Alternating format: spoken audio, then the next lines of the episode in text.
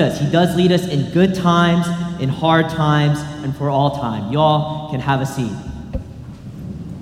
Well, good morning. If I haven't met you yet, my name is Nick Na, and I'm a supported worker out of Del Ray. It's a real honor to worship the Lord with you all this morning.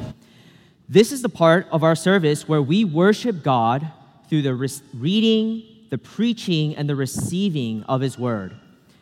So, if you haven't been with us this summer, we're going through a series called Stories and Songs. We've been studying specific Psalms that were birthed out of stories, real life stories. So, today we'll be in Psalm 3. If you have a Bible, you can turn with me there, Psalm 3. If you don't have a Bible, please feel free to take one of those Pew Bibles right in front of you as our gift to you um, and just you know, I actually made good on that a couple years ago. Took a Pew Bible for myself. So if you don't have one, really, it is our gift to you. Please take a Bible with you. Well, at the very top of Psalm 3, you'll find a superscript. It says this A psalm of David when he fled from Absalom, his son. This superscript gives us vital background info about the story that led to this song being written. So, to prepare us to look more deeply at this song, our brother Q Zhang is in a moment going to come up for us and read for us this actual story from 2 Samuel chapter 15. If you want to follow along, you can actually find that in your service guides. But here's some context for what's going on in 2 Samuel chapter 15. Last week, we looked at a real dark moment in David's life. He had forced himself on a woman named Bathsheba, and sin has consequences. And so, through the prophet Nathan, God pronounces a judgment on David. Evil will be raised up against David out of his own house because of his sin. Several years pass. David is now an older man, and this judgment comes true in the form of David's son Absalom. Absalom kills some of David's other sons and then sparks a conspiracy planning to overthrow his father's throne. Absalom even turns David's closest advisors against him, people like Ahith- Ahithophel, whom you'll see in this passage. So that's where we find ourselves in 2 Samuel chapter 15.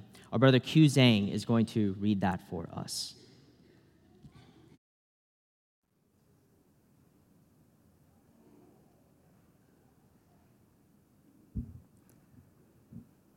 2 Samuel 15, uh, 1 through 14. After this, Absalom got himself a chariot and horses, and fifty men to run before him. And Absalom used to rise early and stand beside the way of the gate. And when any man had dispute to come before the king for judgment, Absalom would call to him and say, From what city are you? And when he said, Your servant of, of such and such a tribe in Israel, as Absalom would say to him, See, your claims are good and right, but there is no man designated by the king to hear you. Then Absalom would say, Oh, that I were judge in the land. Then every man with a dispute or cause might come to me, and I would give him justice. And whenever a man came near to pay homage to him, he would put out his hand and take hold of him and kiss him. Thus Absalom did to all of Israel who came to the king for judgment. So Absalom stole the hearts of the men of Israel. And at the end of four years, Absalom said to the king, Please let me go and pay my vow, which I have vowed to the Lord in Hebron. For your servant vowed a vow while I lived at Geshur in Aram, saying, If the Lord will indeed bring me back to Jerusalem, then I will offer worship to the Lord. The king said to him, Go in peace. So he arose and went to Hebron. But Absalom sent secret messengers throughout all the tribes of Israel, saying, As soon as you hear the sound of the trumpet, then say, Absalom is king at Hebron. With Absalom went 200 men from Jerusalem who were invited guests, and they went in their innocence and knew nothing. And while Absalom was offering the sacrifices, he sent for Ahithophel the Gilonite, David's counselor, from his city Gilo. And the conspiracy grew strong, and the people with Absalom kept increasing. And a messenger came to David, saying, The hearts of the men of Israel have gone after Absalom. Then David said to all his servants who were with him at Jerusalem, Arise and let us flee, or else there will be no escape for us from Absalom. Go quickly, lest he overtake us quickly and bring down ruin on us and strike the city with the edge of the sword. Thank you, Q. Would you all pray with me? Oh, Father, Father, life here is often thorny, uh, filled with thorns for us, God. Um, betrayal, accusations, um, yeah, pain abounds. And Father, all we're doing before you today, all we're bringing before you is our need, God. That's what we're bringing before you to this morning.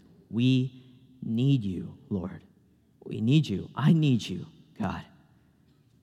So, Father, please, would you open our ears to hear your word that we just sing about that can actually heal our souls? God, help us to actually look to you. Help us to see more of Jesus through your word this morning. God, would you be a balm to our souls? Um, we ask that you would speak to us. So, your words, not mine, your power, not mine, your wisdom, not mine, your glory, not mine. In Jesus' name we pray. Amen. Well, if you've been with us through this summer series, we've seen David walk through all kinds of trials. So, what makes this trial different, alarming even, compared to the others? Well, this chapter of David's story is intensely personal. It's his own son, Absalom, a son David actually deeply cared about, who has become his enemy.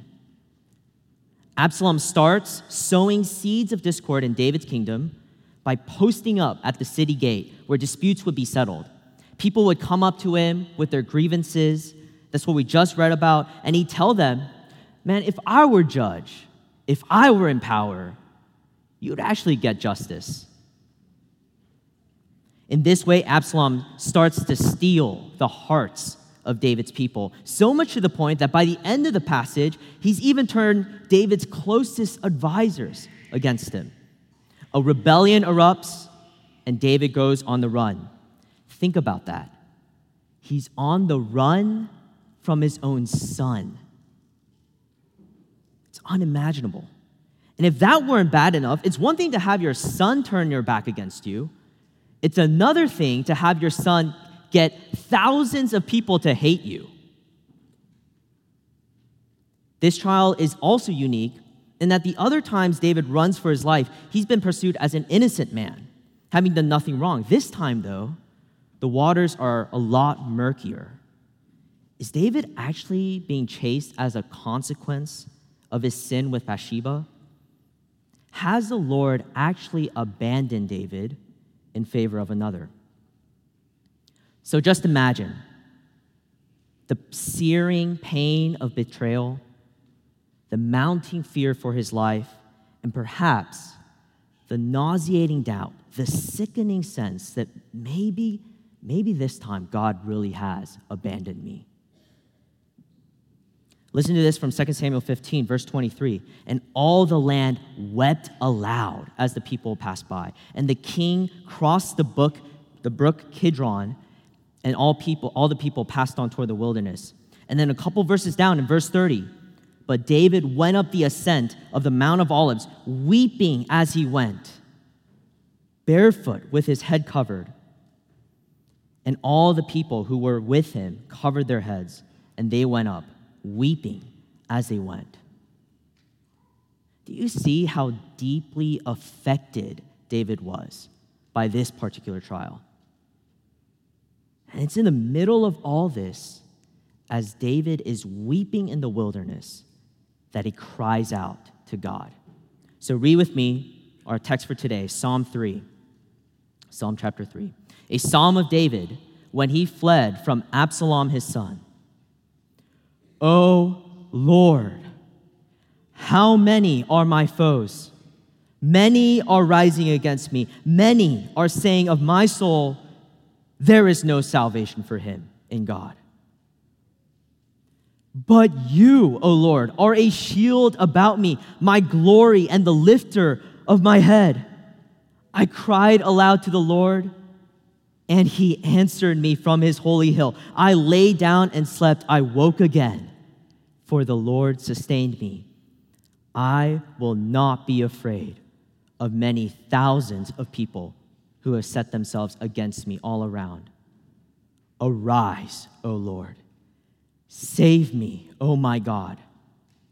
For you strike all my enemies on the cheek, you break the teeth of the wicked.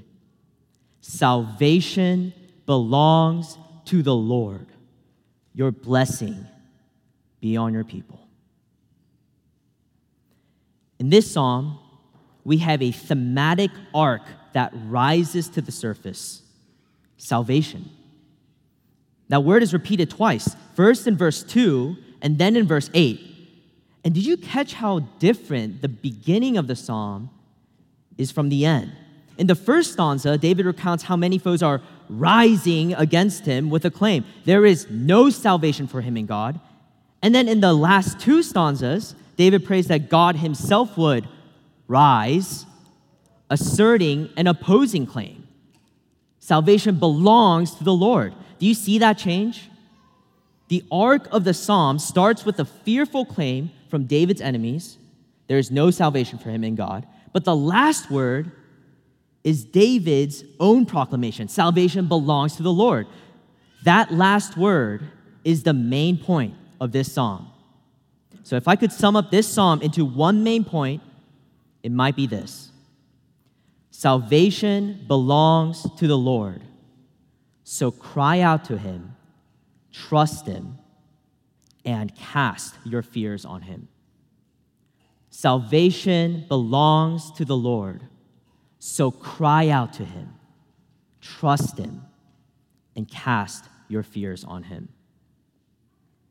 Following the arc of this psalm, we'll see David go before God in three ways, giving us a model for how we also can approach God in trials.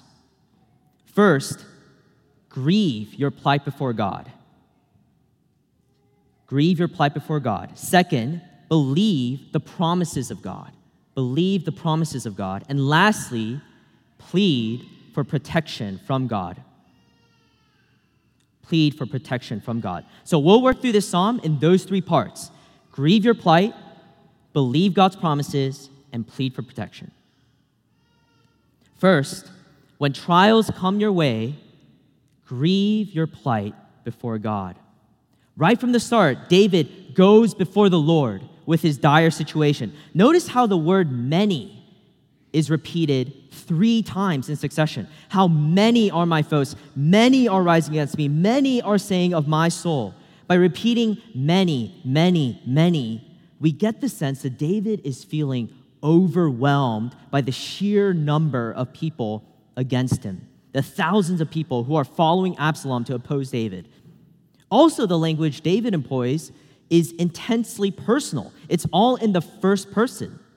How many are my foes?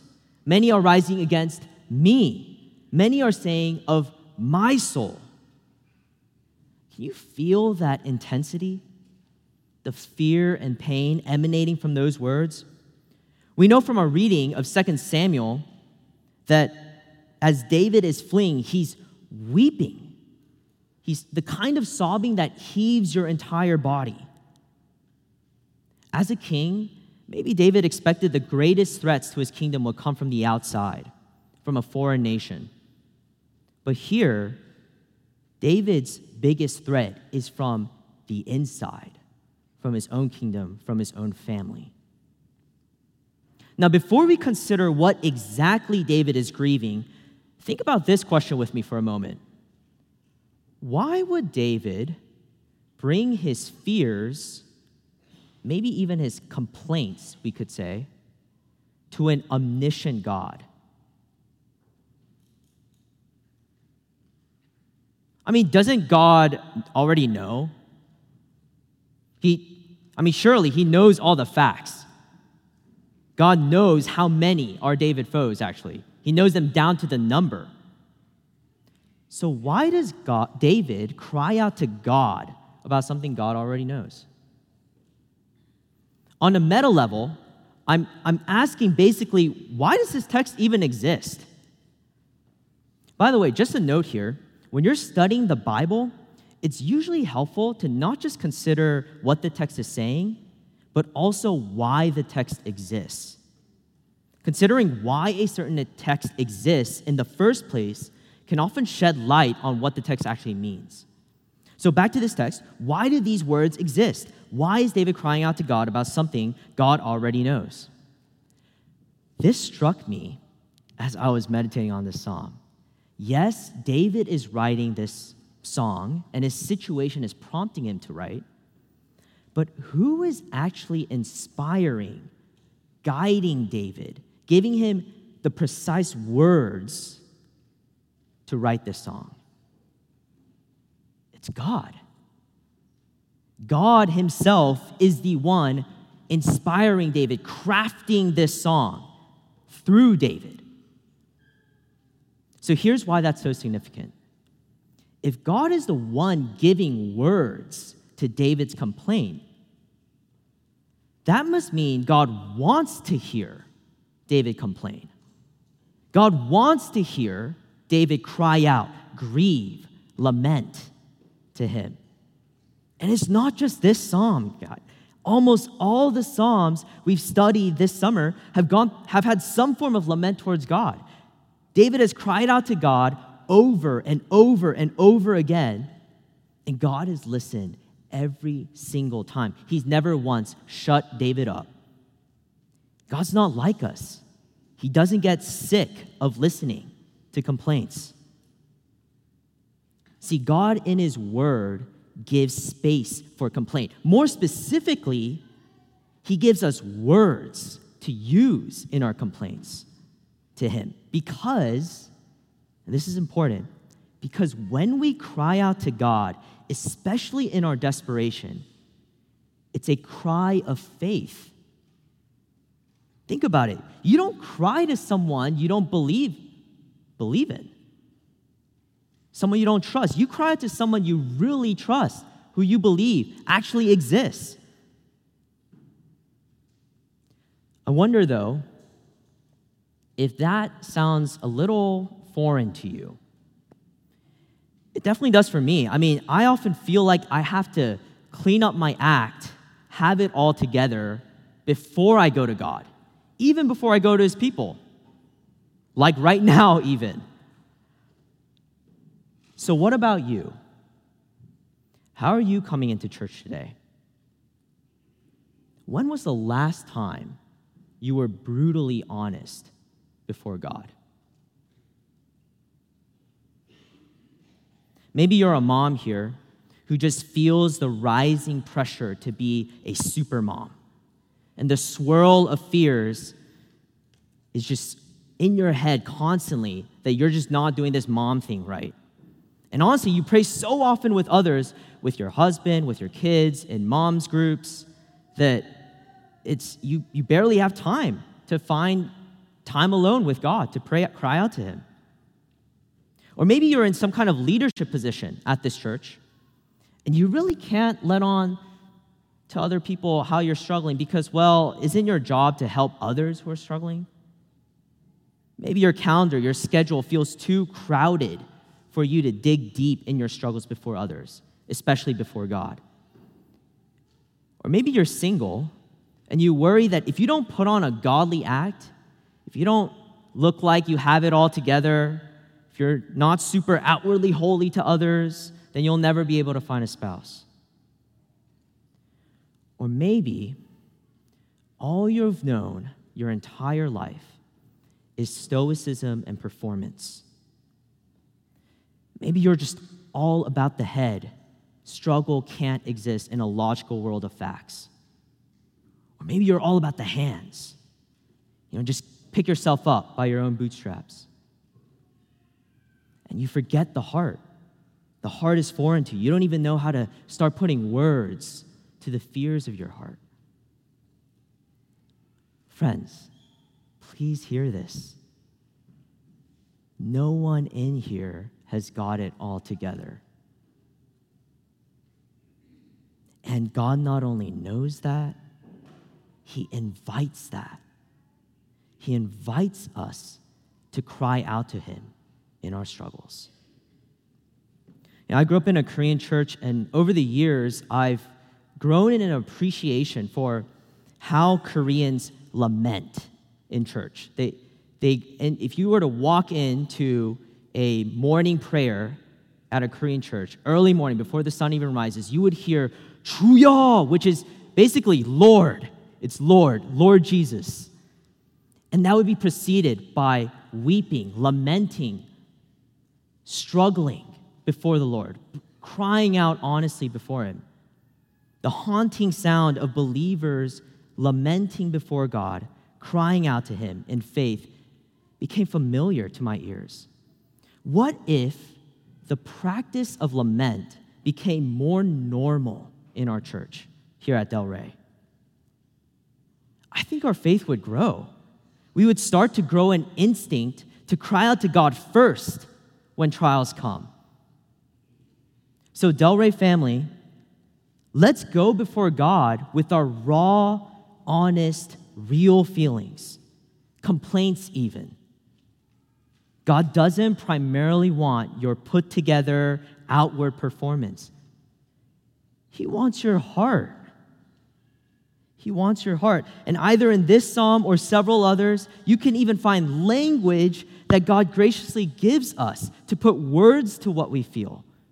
Just like David, we really can cry out to God again and again with our troubles. He invites that.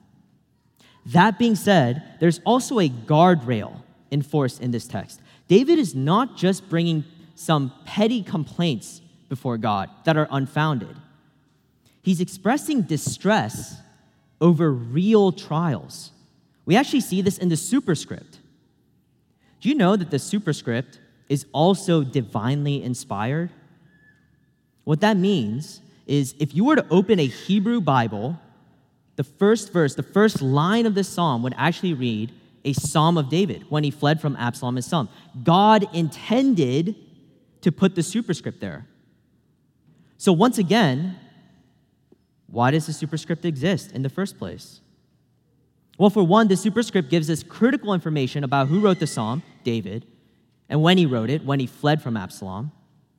However, more deeply, I think what this shows is that God cares not just about the expression of the soul, but the exactness of the situation. He cares about both the feelings and the facts. Ponder this with me. Isn't it amazing that in God's word, we have two accounts of the same event that are both divinely inspired? We have a historical recounting of Absalom's rebellion in 2 Samuel, and we have a poetic expression of David's fears during that same event in Psalm 3. In fact, the superscript in Psalm 3 prompts us to read the history in 2 Samuel. Y'all, we've been doing this all summer. Both 2 Samuel and Psalm 3 are divinely inspired. Now, I think there's a principle for us here when we're in a hard trial and we're trying to counsel ourselves and each other, I think we, we tend to fall into one of two pitfalls. On one side, we can focus too much on the feelings and completely leave out the facts. Imagine if David had written this specific psalm after someone had made some ambiguous comment to him, like, you know, I don't not like your outfit. How many are my foes? You know, that, would be just wild. It'd be insane. But on the other side, we can also focus too much on the facts and bulldoze over any feelings. Imagine if David had written, There are exactly 1,003 foes against me. That's 500 less than when I faced the Philistine army. So, David, shut your feelings up. You, God already knows this, so you don't need to complain to him. Focusing too much on the facts can sometimes crowd out a cry of faith towards God. Well, God gives us in His Word a way down the middle to expound the facts and to express the feelings. He cares about both. So, Del Ray family, once again, this is where you come in, all right? Counsel one another. Some of us really need to hear the facts because we put too much stock on our feelings. And some of us really need to hear what we're feeling. We need help understanding what we're feeling because honestly, we stifle feelings with, our, with the facts. We need to help each other in this. This is how we lament together. Just a quick word for you here. If you're if you're here and you might be feeling, man, I there's nothing really hard going in my life right now. Well, this text is still for you. You might have a season of hardship coming up, or you might have a friend or a family member who's going through something really hard. Are you giving, are you training yourself to help others feel comfortable to, to lament towards you? Are you helping others actually in their lament? I mean, God gives us space to lament. Are you giving space to lament for others?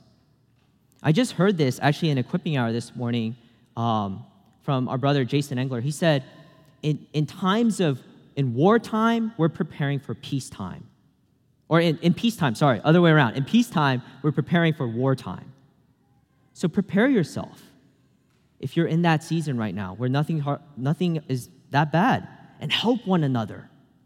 Let's pray that we would be a church that would help one another to stay grounded in truth while also stirring up one another to cry out to God in raw honesty. So we see here David in these verses being brutally honest before God. But what exactly is he afraid of? What's the primary concern of David's heart before God? Verse 2 Many are saying of my soul, there is no salvation for him in God. What is most troubling to David is not so much his enemies, but their claim. There is no salvation for him in God. When the word salvation appears in the Psalms, it sometimes means a physical deliverance, meaning literal deliverance from life threatening danger. Other times, the, the word salvation is used for spiritual salvation, meaning deliverance from God's wrath. Well, I think here David's enemies are employing both meanings of the word. They're saying, Look at the state of his kingdom, how his people, his own son, have turned against him. He's dead meat. And also, look at his soul. Did you catch that? My soul. There is no salvation for his soul in God. God has abandoned him. A form of this phrase in verse 2 is actually recorded in 2 Samuel 16. As David is passing by, Shimei, a re- relative of Saul's, hurls stones at David and shouts at him, Get out, get out, you man of blood, you worthless man. The Lord has avenged on you all the blood of the house of Saul, in whose place you have reigned. And the Lord has given the, the kingdom into the hand of your son Absalom. See, your evil is on you, for you are a man of blood. Shimei essentially says, There is no salvation for you in God. Just like your son, just like your people, God has also turned his back on you. David seems to be hearing those words ringing in his ears. Did this happen because I was a bad leader, a bad dad? Did God really abandon me? Is this all my fault? Did my sin disqualify me from God's salvation? Is there really no salvation for me in God anymore? I can imagine that for some of you here, you've also had those same questions ringing in your ears. You might not have had people verbally mocking you but that phrase, there is no salvation for me in God, has often plagued your thoughts. Some of you might feel that you've sinned way too much, gone way too far to really be saved by God. You might even conceptually believe in God's salvation. But practically, you functionally believe that He's abandoned you. Do you now see why this mocking claim of David's enemies is so piercing, so personal? It's actually an assault on what David most essentially believes about himself and about God. So, what do we do with these kinds of assaults? What does David do? Part two believe the promises of God. Believe the promises of God. With his own son out to murder him, with thousands of enemies mounting against David, with their mockery ringing in his ears, in the midst of all that noise, David cries out in verse 3 But you, O Lord. This is a cry of faith. David is shouting out to God. In the first two verses, we spent a considerable time lingering on David's lament, how that should prompt us to be honest before God with our complaints. But the scriptures don't just end there with us venting before God. They turn us around and lift our uh, gaze with eyes of faith to behold God and His goodness in the midst of rising darkness. Grieving should lead to believing. And listen, that sequence, that order really matters. You know, a close friend of mine once told me this that there's a difference between saying, God, I know this and that about you, but life is hard. It feels like you're not here. What's going on? There's a difference between that and saying, God, life is really hard right now. I don't know where you are. It feels like you're gone. But, but I know you're there. But I still believe. The former shows a heart of cynicism, while the latter shows a heart of faith. We want hearts that cry out, but God, not but suffering. And y'all, I, I really get this. There are some moments in my life when people have quoted scripture to me in my suffering, wanting to do me good, wanting me to be healed. And I've lashed out with, man, I know all that. I know all that about God, but just shut up and listen to me vent. I've had to repent of that. And I've also had to painstakingly learn how to, how to switch that order around to, you know, life is really hard right now. And my experience doesn't line up with what you're telling me from Scripture. But you're right. You're right. I believe that God, I still believe that God is good somehow. See, the former uses suffering as a lens to view God, but the latter has God as the lens to view suffering.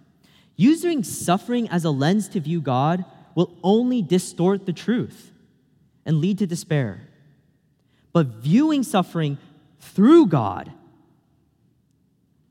viewing suffering through his promises, his character, his word, will put suffering in its right place and lead to hope. And this is what David does in the middle two stanzas. After grieving his plight before God, David asserts what he believes about God's character. Notice that David first recalls God's present character. You are a shield about me. Then he moves on to God's past faithfulness. Did you catch all those past tense verbs? I cried, he answered. I lay down, slept, woke, he sustained. And then, in light of all of that, God's past and present character, David looks to the future. Verse 6 I will not be afraid. David looks to what he believes about who God is for all time present, past, and future. So let's take a closer look at each one of these. Well, first, David looks to the past. He says, But you, O Lord, are a shield about me. Now that's interesting. Out of all the words David could have chosen, he picked a shield. Why? Well, maybe as a man of war, David would have known how critical a shield was for protection from deadly attacks. David is saying God, that God is his protector. However, I think David here is intentionally pulling the image of a shield not from his own experience as a soldier, but from God's own exposition of himself in Scripture. In the Bible, the first time God is described as a shield occurs in Genesis chapter 15, when God makes a covenant with Abraham. Listen to this from Genesis chapter 15, verse 1. After these things, the word of the Lord came to Abram in a vision Fear not, Abram, I am your shield. Notice, who describes God as a shield? Himself, God Himself. God reveals Himself as a shield in the midst of Abram's fears. So, in the midst of David's fears, when his vision of God might have been obscured by the taunts of his enemies, where does David go? He goes to God's own word, what God reveals about himself, a promise to be a shield to his covenant people. David is saying, God, this is who you said you are. You said you're a shield to your people. And I believe that you're the same God still based on your own word. Friends, when trials come your way, don't let your suffering, your experience, color what you believe about God. Rather, go to God's word. Trust what God has to say about himself. After describing God as a shield, David then calls God my glory. David believes that all the glory he had as a king was all from God. David's supreme glory is God himself. Although David is currently stripped of earthly glory, a kingdom ripped out of his reign, David asserts that God himself is his glory. And then David describes God as the lifter of my head. Oh, friends, do you, do you hear how sweet those words are? the lifter of my head. God is not just a concrete, inanimate shield. He's not just an abstract, conceptual thing about glory. God is intimately, personally real. In another psalm, Psalm 34, David says, The Lord is near to the brokenhearted and saves the crushed in spirit. Yo, that's our God, the lifter of the brokenhearted. So as David, David's enemies are rising around him, and as David's head is heavy, cast down, and weeping, God is the one who gently lifts, gently raises David's head. And where does God lift David's gaze? To his holy hill, a place where God has answered David in past faithfulness. Verse 3 I cried aloud to the Lord, and, and, and he answered me from his holy hill. Think about all the times David cried out to God throughout his life. I mean, this summer, we've looked at David crying out to God in Psalm 59, Psalm 34, Psalm 56, Psalm 52, Psalm 54, Psalm 57, Psalm 30, Psalm 60, and 51. And every single time, God not only heard David, but answered him.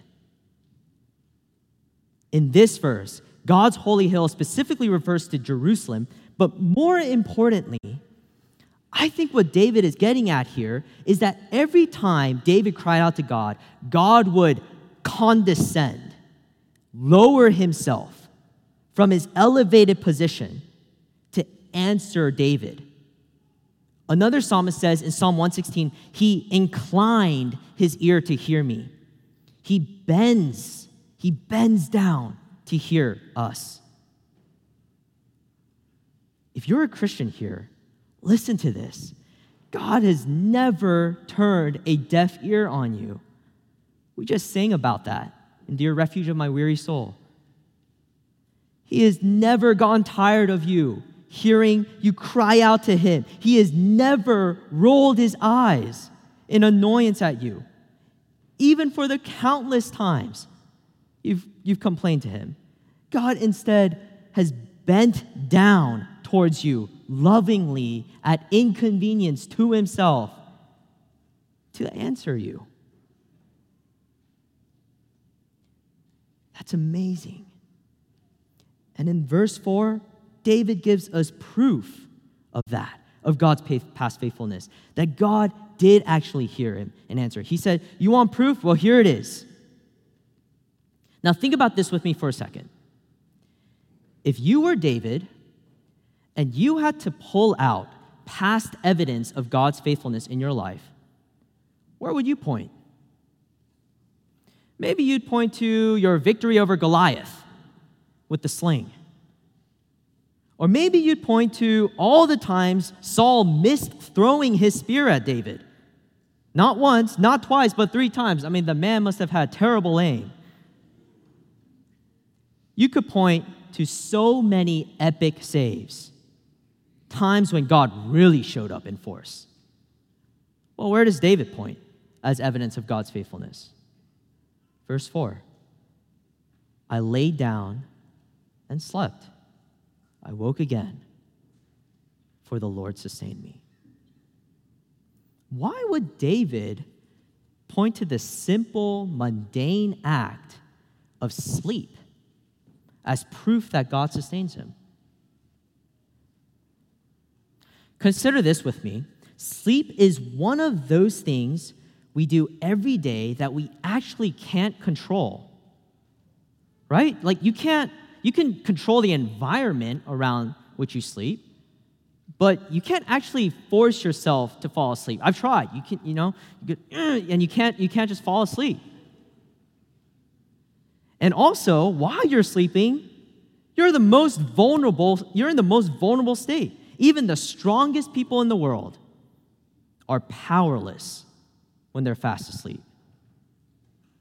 Think about this you can't even wake yourself up. I know because I work in college ministry. There,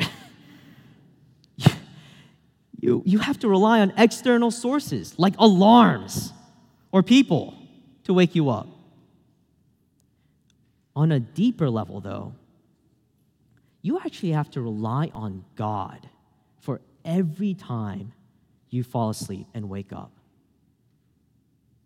God is the one who is actually in control. He's the one keeping your heart beating right now.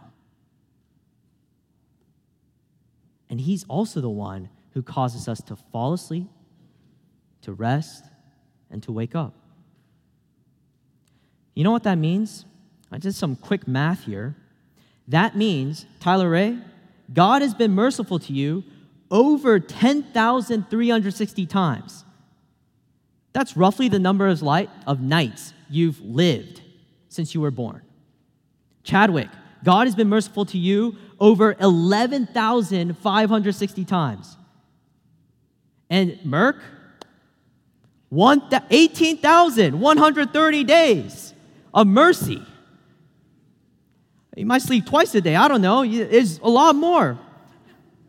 And sisters, for some reason, I didn't get exact numbers, but God has been also merciful to you.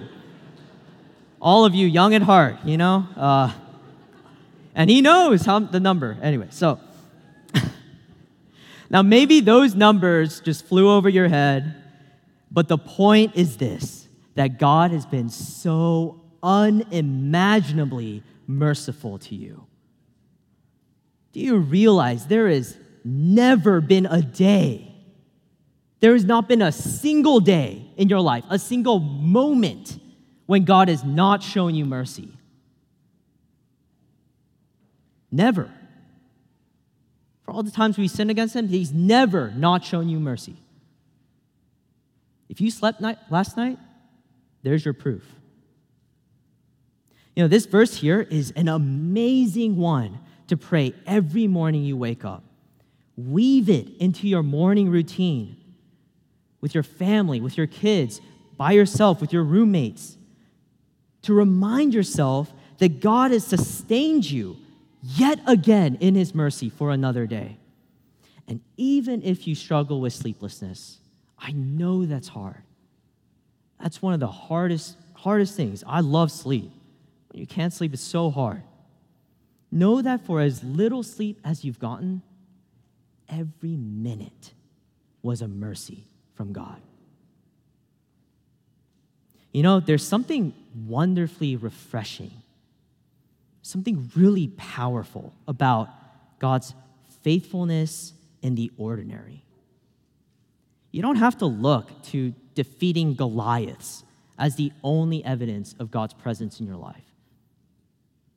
Sometimes it's the smallest things, like sleeping or having, having a meal. I love food, you know, or like breathing that speak the loudest.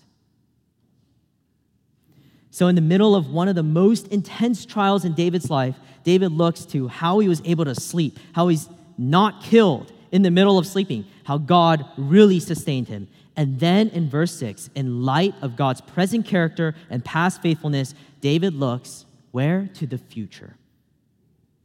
He says, I will not be afraid of many thousands of people who have set themselves against me all around. David declares that he will not be afraid of his enemies all around him because God is a shield about him. David is believing here in God's future protection based on God's present and past protection.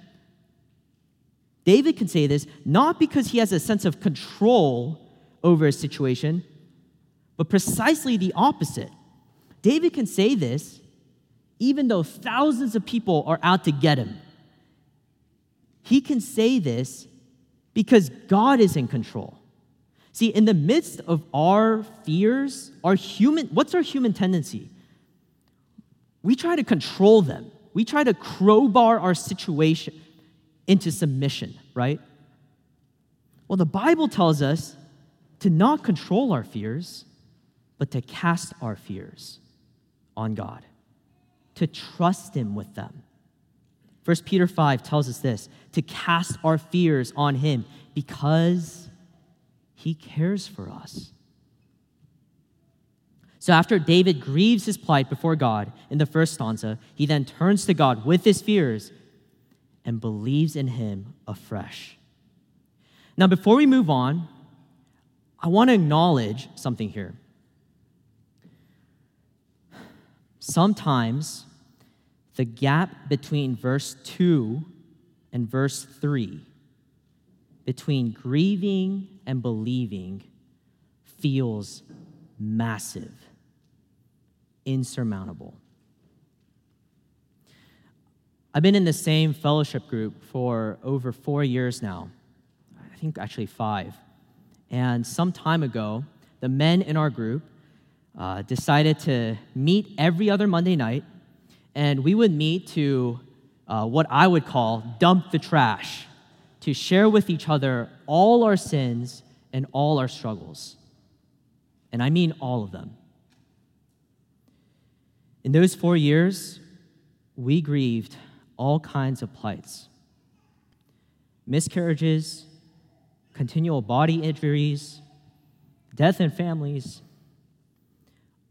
opposition from non Christian family members, opposition from Christian family members, faith compromising situations at work, exhaustion, close friends renouncing Jesus, depression, and even the kind of struggle we find here in this psalm real doubt as to whether there was salvation for us in God. And sometimes on a Monday night, in those two to three hours, y'all, we weren't able to get from grieving to believing. Sometimes it would take weeks, months, even. You see, saying, but you, O Lord, sometimes takes a lot of time and a lot of patience, a lot of enduring with one another, sometimes for years. But here's what I can tell you after four years of walking with these brothers God rewards patience. We strove to be brutally honest with each other, to be patient with each other. And although we didn't do it every Monday we met, we strove to remind each other to cry out to God, cry out, but God, and believe afresh in God's present, past, and future faithfulness. And for every single trial, every single one of them, God has worked a miracle in our hearts. What's that miracle? He worked a miracle for us to actually be able to believe afresh again in His goodness. They're still here with me. They're listening to this right now, some of them. I'm so thankful for you, brothers.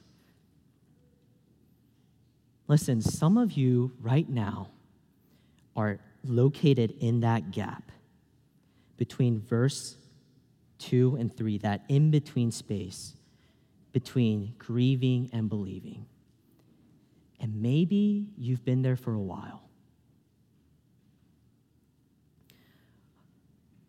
Oh, but hear me on this.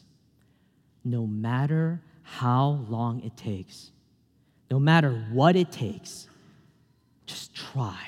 Try to follow up your grieving with believing. Bridge the gap. Turn to who God is because He really does care for you right now. He really is the lifter of your head.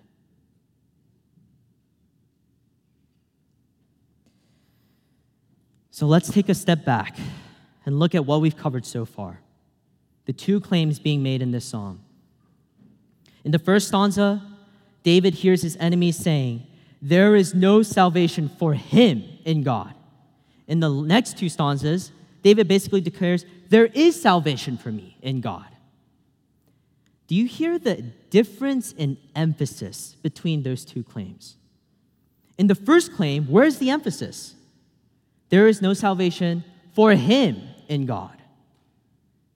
And in the second claim, where's the emphasis? There is salvation for me in God.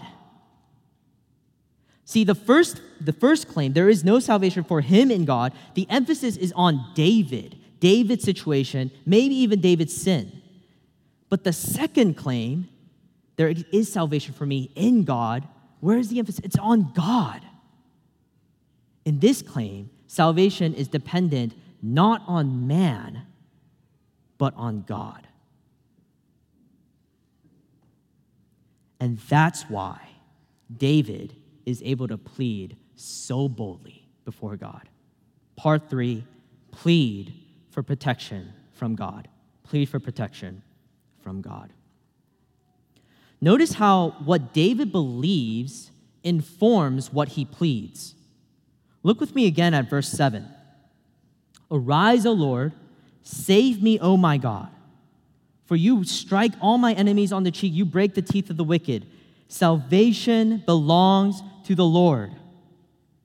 Your blessing be on your people. David pleads with God to rise to action against his rising enemies because he believes God is a shield around him, because he believes God is his protection, because he believes God is far higher than David's enemies, far more powerful. David pleads with God to save him because he believes salvation belongs to God. Now, David says that God strikes all the enemies of the Lord's anointed on the cheek so hard that he breaks their teeth. The image given here is defanging a beast, a wild beast, completely removing their teeth. What do you do when you remove a wild beast, beast's teeth? You remove their power. You know what animals without teeth are? They're Muppets. And the wicked ain't getting any retainers, you know? Here's what David is essentially saying just as salvation belongs to the Lord, judgment also belongs to the Lord. You go against the Lord's anointed, you go, you go against God's people, it means you're going to go against God Himself. No one can stand against the Lord and those who are His. David's pleas before God come straight out of what he believes about God. There's an application for us here. Our own pleas toward God should be informed not just by the trials we grieve, but by the truth we believe. When fears are rising before you, bring before God both your pain and his promises and plead boldly for his protection. Now, here's the most astounding plea David makes. It's in the final verse of this song. Your blessing be on your people. What? How could this be? I mean, really think about that. Although David's own people have betrayed him, so much to the point that you think there's no turning back. I mean, literally thousands of people. In the middle of that searing betrayal, David prays, pleads with God to bless his people. Y'all, I think what we're seeing here is a picture of grace, a foreshadowing of a greater king to come who would bless people even as they cursed him. See, in King David, in this expression of his experience, was actually a foreshadow to King Jesus, the true and greater Son of God. Like David, Jesus also had many foes, many enemies rise up against him from his own people. Like David, Jesus also had someone extremely close to him, Judas, one of his 12 disciples, betray him. And you know where David goes? You know where he flees to weep?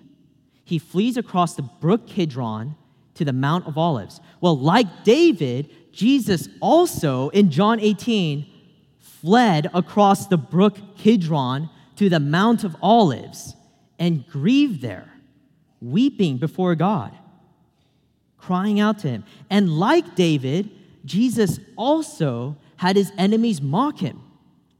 In Matthew chapter 27, verse 42 and 43, it says this His enemy said, He saved others, he cannot save himself. He's the king of Israel. Let him come down now from the cross, and we will believe in him. He trusts in God. Let God deliver him now, if he desires him. For he said, I am the Son of God.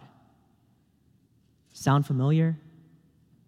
There is no salvation for him in God, is what they're saying.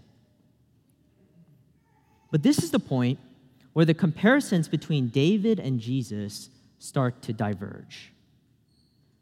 For Jesus, in his darkest hour, God the Father was not a shield, but instead a cup of foaming wrath that Jesus drank down to the dregs. For Jesus, his glory was traded for shame as he hung naked from a cross.